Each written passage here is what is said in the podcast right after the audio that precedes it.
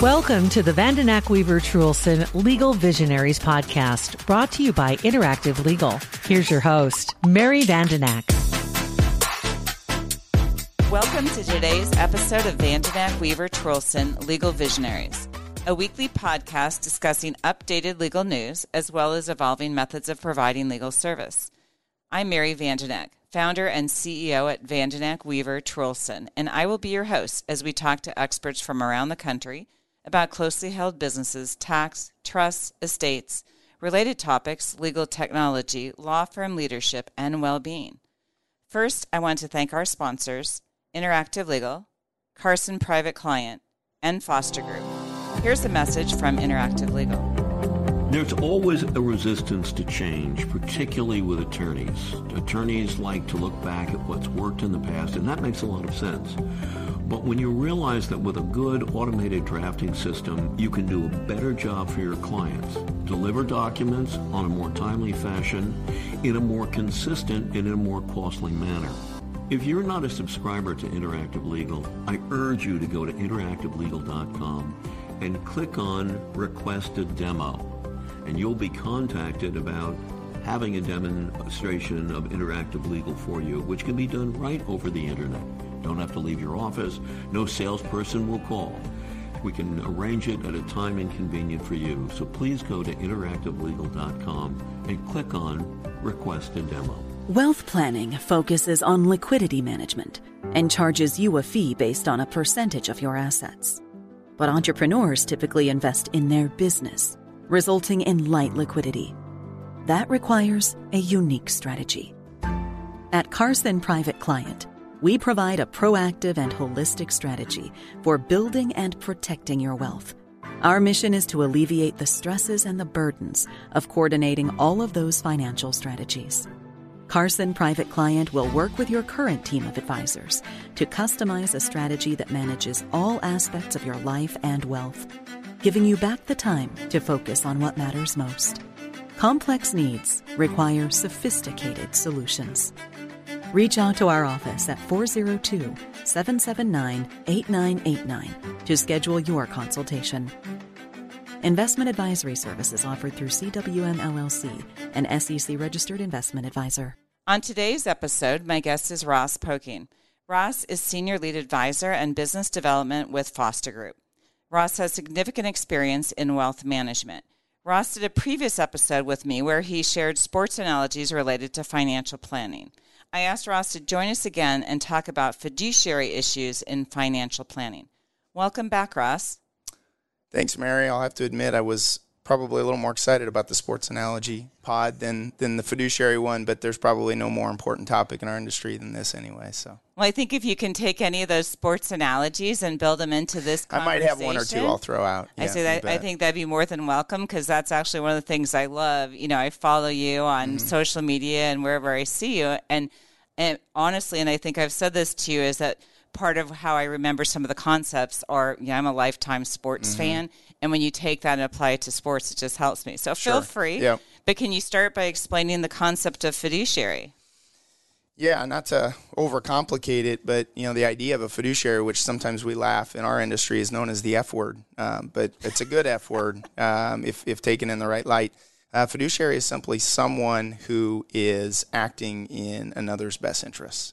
So it's putting aside any personal incentives um, and helping advise or coach or lead somebody to do what is ever best in their own personal situation. So, is there such a thing as a fiduciary financial advisor? And if yes, what does that mean? Yeah, this one is try not to get too deep in the weeds here, but in our industry, in the financial advisory industry, of which you know in our country today, there's anywhere between two to three hundred thousand investment advisors, financial advisors, that alone is a different topic, right? What do those two terms even mean? But a fiduciary specifically, there are fiduciary advisors out there. Um, it's a clear line in the sand. Um, and it really gets back to how that particular business or individual is structured. So, um, get technical, historical here for a minute. There's an Investment Advisors Act of 1940 specifically that outlines how an investment advisor, so structured, should act as a fiduciary. And if an individual is registered as such, if they're registered as an investment advisor with the Securities and Exchange Commission, then they are beholden to act on a client's best interests. So, um, why would a person not be uh, fiduciary, right? So, yes, there are fiduciary investment advisors, but the lion's share of advisors out there are not fiduciaries. It doesn't mean they're in the business to help people make poor decisions. It simply means their business structure is one that now all of a sudden potentially allows for some conflicts of interest. They're not held to a fiduciary standard, they're held to what's known as a suitability standard. Their recommendations simply have to be suitable for their client, not necessarily the best. So, in those situations, you can imagine that's where conflicts of interest can arise and how people maybe are paid or how they're incentivized and ultimately the advice that they're lending.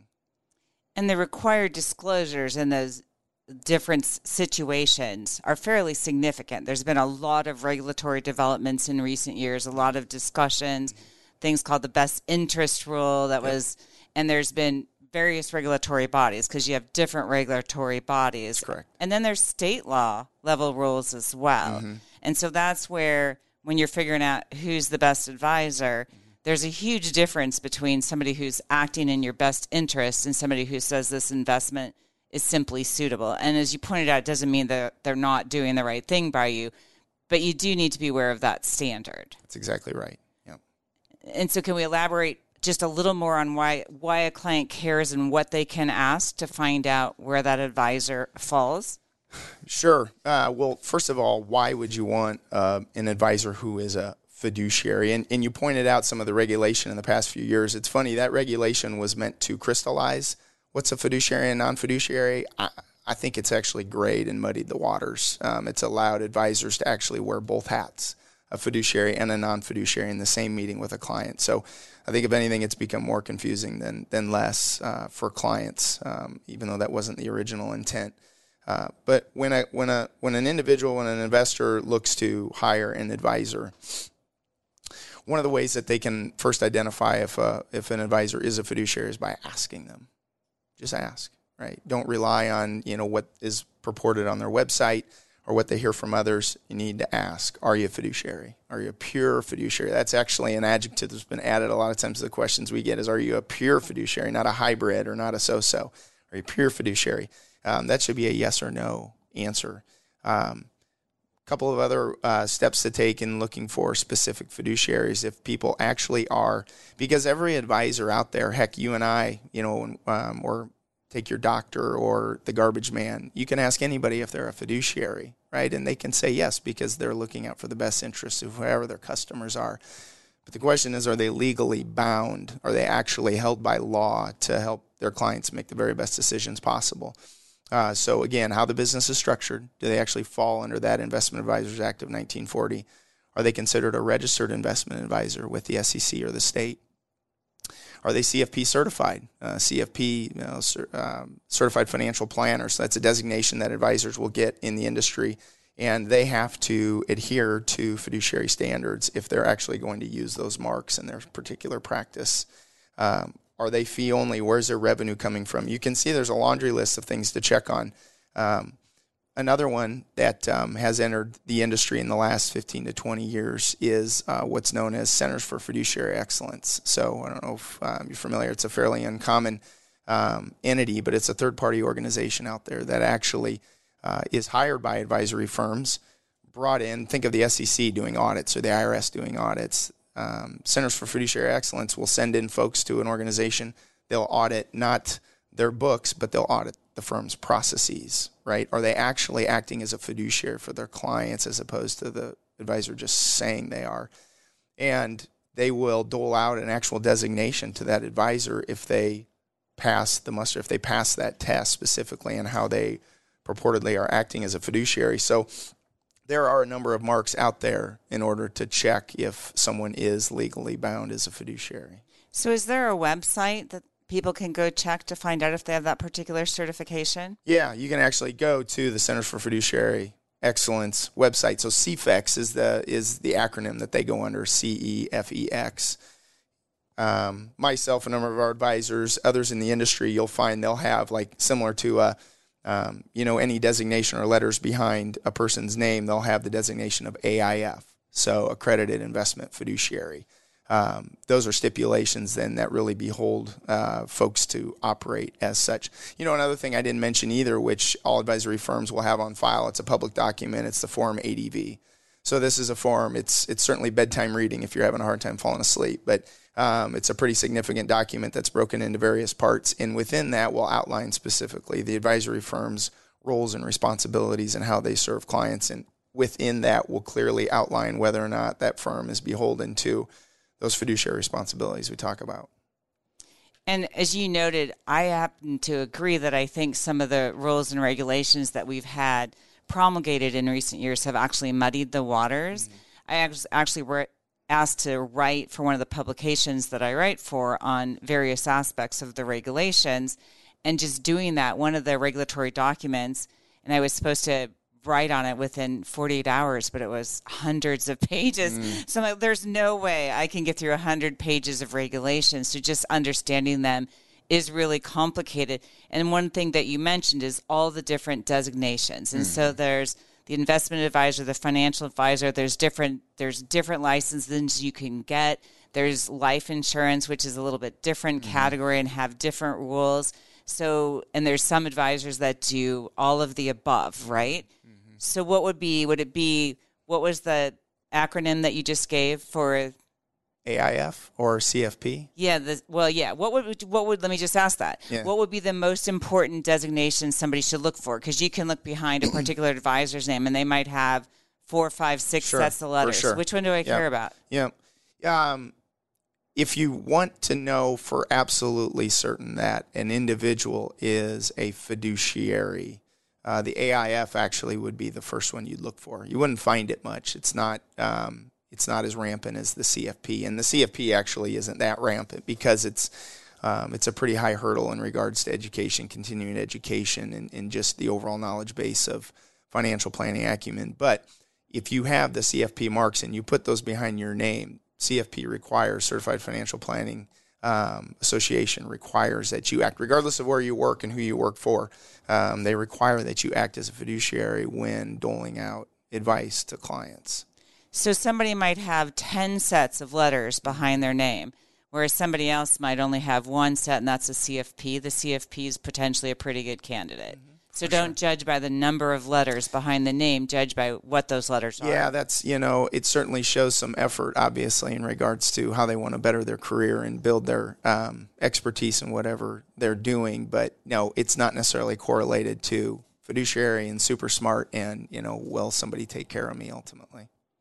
And regardless of all of that, it's kind of the questions that you've identified a couple times and may come back to today in terms of these are the questions that you ask. Well, let's talk a minute about one of the things I run into a lot with in what I do, which is the conflict of interest mm-hmm. type of situation. What is a conflict of interest in the financial planning arena? And if you have somebody acting in the fiduciary capacity, how does that get resolved? Yeah, uh, conflict of interest again, just simply put, is is something that would incentivize an advisor to do something that may not necessarily be in the client's best interest. So let's let's use a simple example. Um, an advisor sits down with a client for the first time, um, and they go through X, Y, and Z in regards to their information and, and accounts, etc. And at the conclusion of that meeting, they say, "Well, you really need to buy this policy. You need to buy this insurance policy, this million dollar, you know, whole life insurance policy." Um, knowing that the sale of that policy will also provide a commission to that particular advisor. Okay. Now, it doesn't mean that policy is incorrect. It may very well be suitable. They may have a risk mitigation need on income replacement should that person pass. The question becomes one of, well, A, is that really necessary? And B, is that the right chassis? Is that the right vehicle to deliver that income protection? Or is there something better, less expensive, uh, more prudent for that individual at that particular time? So, again, you can see how quickly the waters can be muddied, um, and one can argue versus another whether it's prudent or suitable or not. Um, the question in the end is, was that best for that client, or was there a part of that recommendation that benefited the person offering up the advice?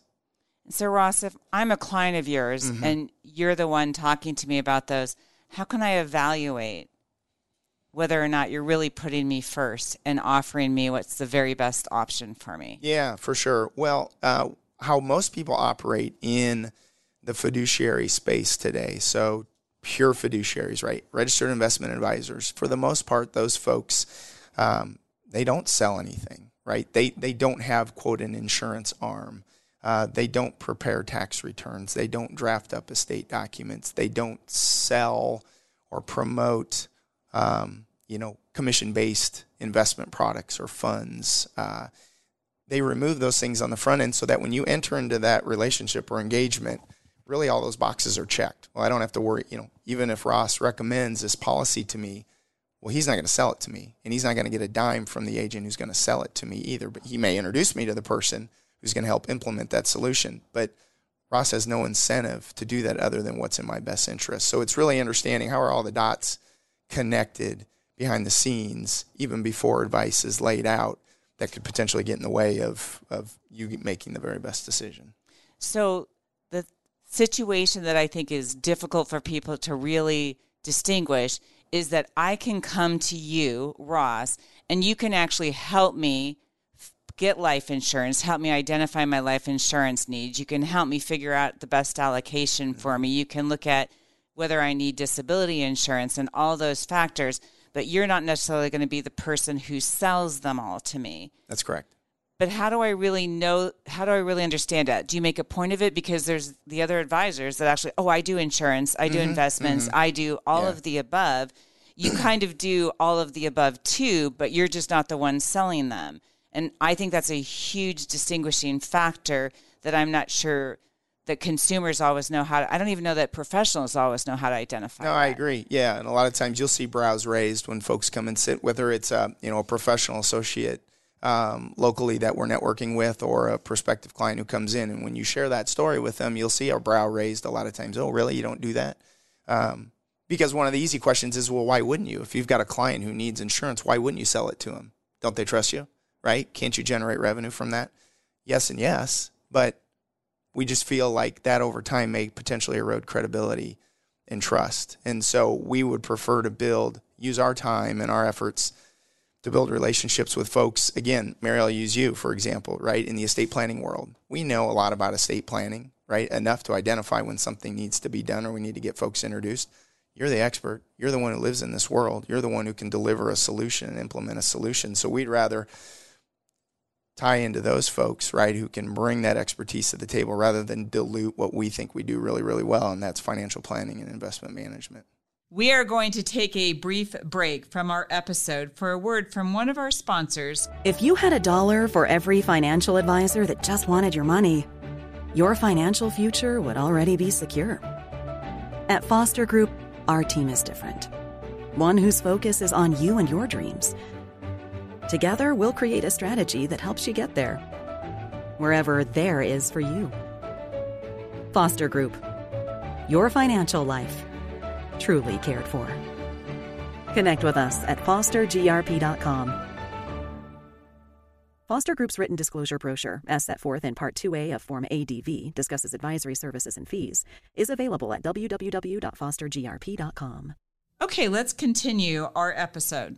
So, should clients enter into written agreements with their financial advisors, and what would those look like? Yeah, for sure. Yeah, you've got to have a written agreement down because otherwise, you know, unfortunately, there's a lot of um, legalities and lawsuits uh, in our world today. Fortunately, Foster Group in 30 plus years, we've never been sued, but uh, it doesn't mean that there aren't folks out there who do bring suits against others. And so, having um, very concise, clear agreements on the front end that outline what our fiduciary roles and responsibilities are, what we will do and what we won't do, right? Um, helping people understand on the front end and making sure that's in writing and signed. Um, it's also, you know, we'll go back to the Form ADV. We need to make sure people have that information on the front end. You're, you're, you're, by law, you're actually required to deliver that document as thick and heavy and boring as it is. You're required to deliver that document um, to a prospective and or onboarding client right away in the relationship, right? So they have all that information on the front end. Um, if if those pieces, both the engagement agreement that articulates roles and responsibilities, the Form ADV, um, including an acknowledgement of how people are being paid. If those things aren't delivered on the front end, it's best to just hit pause and, and ask why. A lot of times clients will bring their agreements with financial advisors to me. So I'm hearing that one thing that an advisor would be looking at if they're reviewing that agreement is the fiduciary versus non-fiduciary. So it says if I'm not a fidu- I am not a fiduciary, then we want to have that discussion. Correct. Is there anything else that I would really want to be looking for? You as the An client, attorney for the client in this case. Yeah, the um, there's also a, a, I guess we'll call it a line in the sand as well as how investment decisions are made. Uh, one of the confusing components of uh, a lot of advisory relationships is who ultimately is making the decision on the investments. Uh, a lot of people work with, um, we'll call them re- registered representatives, so with a broker dealer.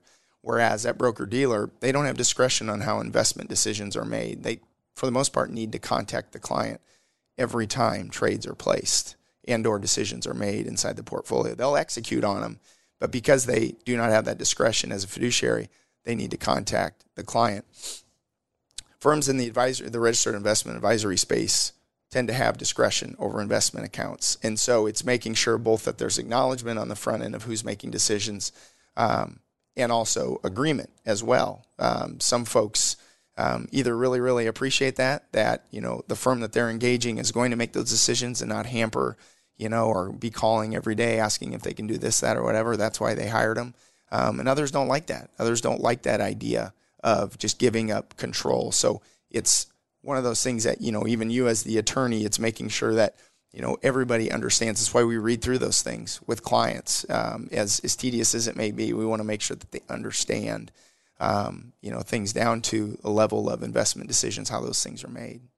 And the trend I've seen recently is more full discretion given to advisors. But to the extent that somebody doesn't want to provide full discretion or makes wants to make sure that they're being consulted on a regular basis, mm-hmm. and you can tell me what else you see, but sometimes we'll do something like have you know they agree to at least a monthly phone call to discuss overall strategy or something like that and we include that in the agreement just so that we don't have that full discretion signed off and then all of a sudden there's things happening in their portfolio and they're like, hey, I would have never done that. Yeah, yep, for sure. And, you know, um, I think it's important that we and everybody in our um, industry acknowledge that we never forget whose money this is, right? So, um,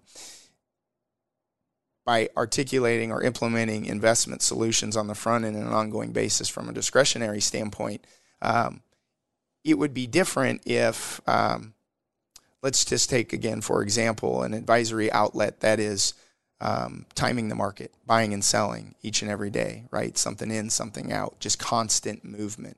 Uh, that would bring about plenty of red flags, or at least needs to check in. It's like, why today and not tomorrow, right? Whereas the approach that folks, you know, at Foster Group, uh, our team, and and others will rely upon is more of an academic approach. It's a buy and hold approach. It's what does the portfolio need to do over the next 10 to 20 years? And let's implement that solution today. And then we'll rebalance as we go along. You know, you're not going to wake up tomorrow and see individual shares of Netflix, and then the next day that's sold and buying, you know, individual shares of Amazon. It's like, you know, we just like watching a tennis match, and pretty soon your neck is is cranking, right? That's that's not the idea. So, um, but great point, and uh, you're you're spot on in regards to just making sure that everybody understands ultimately what is the expectation on how the money is managed. And that kind of leads me to a next question, which is the sophistication of different investors. And you and I have worked together over the years on retirement plans and seen a lot of interesting things. And I think it was actually, I don't know though that you were part of the conversation, but we were representing a physician group.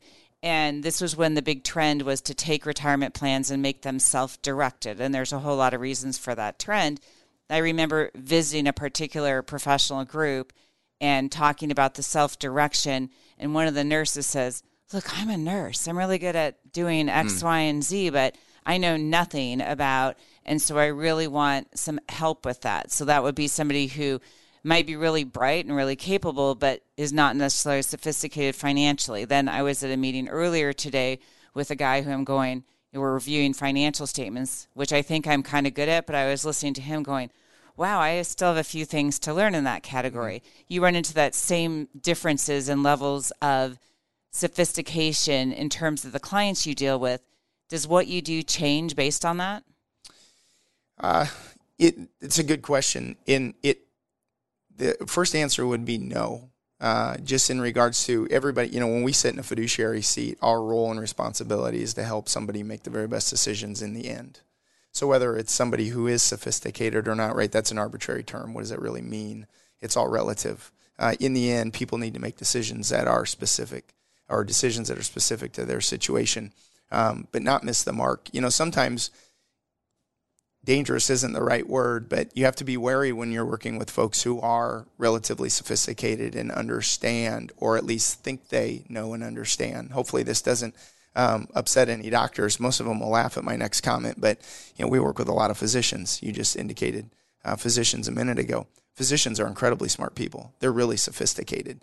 Sometimes they get in trouble by thinking they know more than they do in regards to just their personal financial planning. Um, and when they get into areas that maybe aren't best suited, they, they were they went through school to be medical professionals, right? They didn't get an hour's worth of time on um, business management or, or, or investing specifically, unless they sought it out themselves. So um, just being wary and cautious of not relying upon the person's sophistication, but making sure we're providing the same level of education and conversation um, so that they know exactly. You know, some of the presumptions that people have aren't necessarily true, but they're so baked in over the course of time that we just have to unravel those.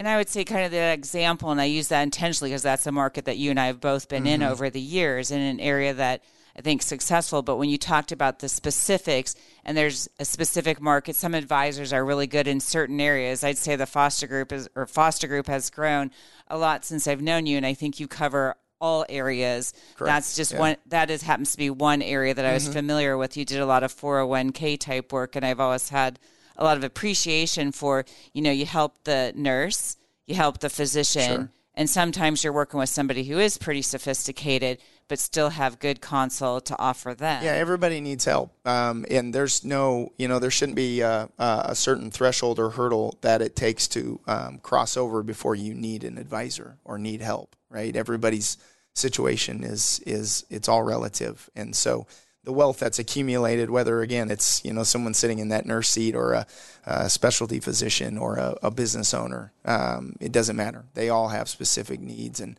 um, and advice that uh, that can certainly better their situation. And we've talked about the fact that not every advisor is a fiduciary, so that's something that you should ask. But let's say you find an advisor that is a fiduciary We've talked a little bit about the advantages of, the, of that. I assume it's not going to guarantee that you're going to make a profit. So, if we said, what is the most significant advantage? Can you just reiterate that? You've kind of covered that throughout. But if you were to summarize, what's the key advantage of having somebody that is a fiduciary? Yeah. Um, yeah, certainly no. If if a quote fiduciary ever guarantees you a profit, that's probably a not a fiduciary nor someone you should work with.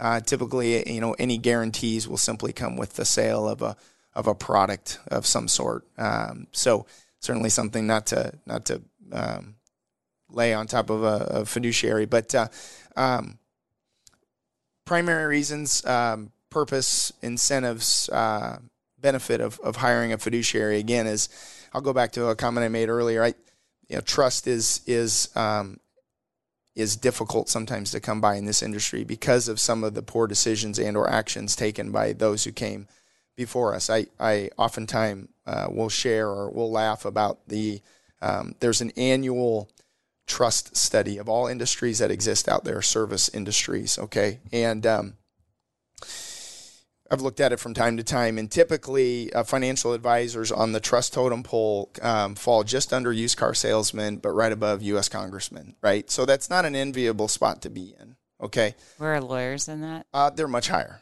than than financial just advisors. Had to ask no, that. no, okay. no. You're good. You're good. You're good. You're an easy one to trust. Uh, but you know, just acknowledging that we fall in that industry, even though we are not a broker dealer, we're not a registered representative. We operate in the fiduciary space. We, you know, from the get go, will say this is apples to oranges. This is that is not the industry A. We're it's just different. But we acknowledge the fact that um, you know the layperson will look at us no different than any other advisory outlet out there.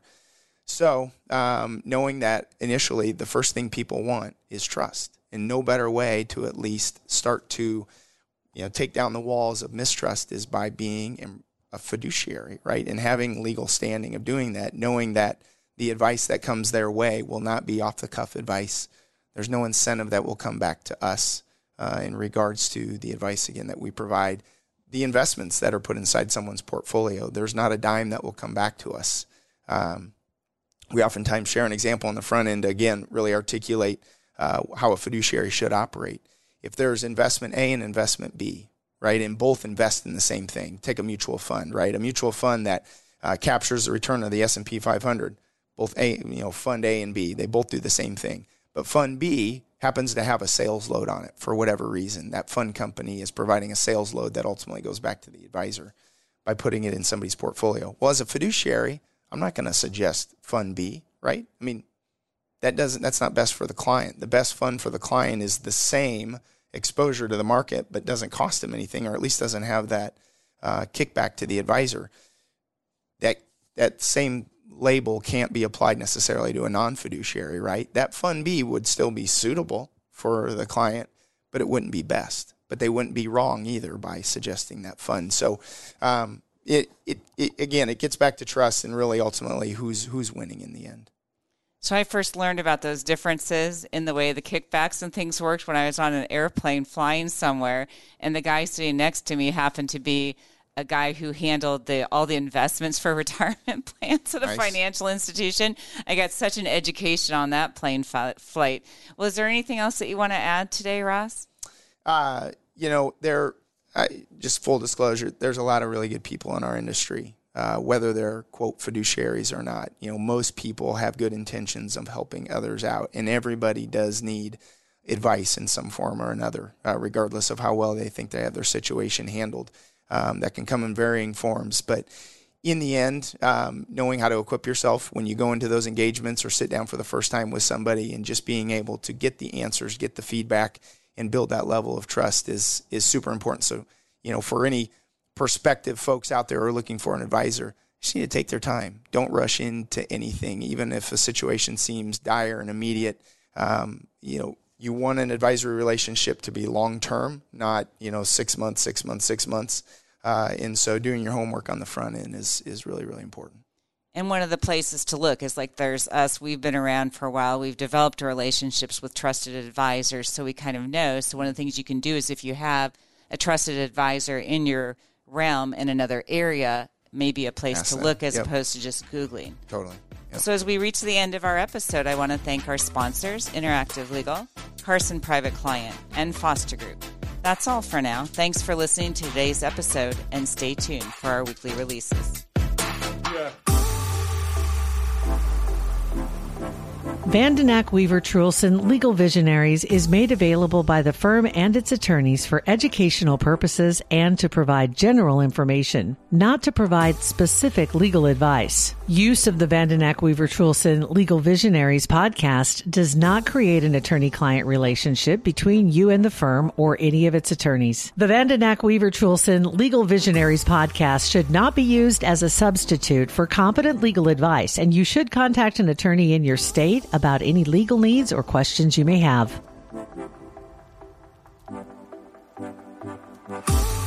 A Huda Media Production.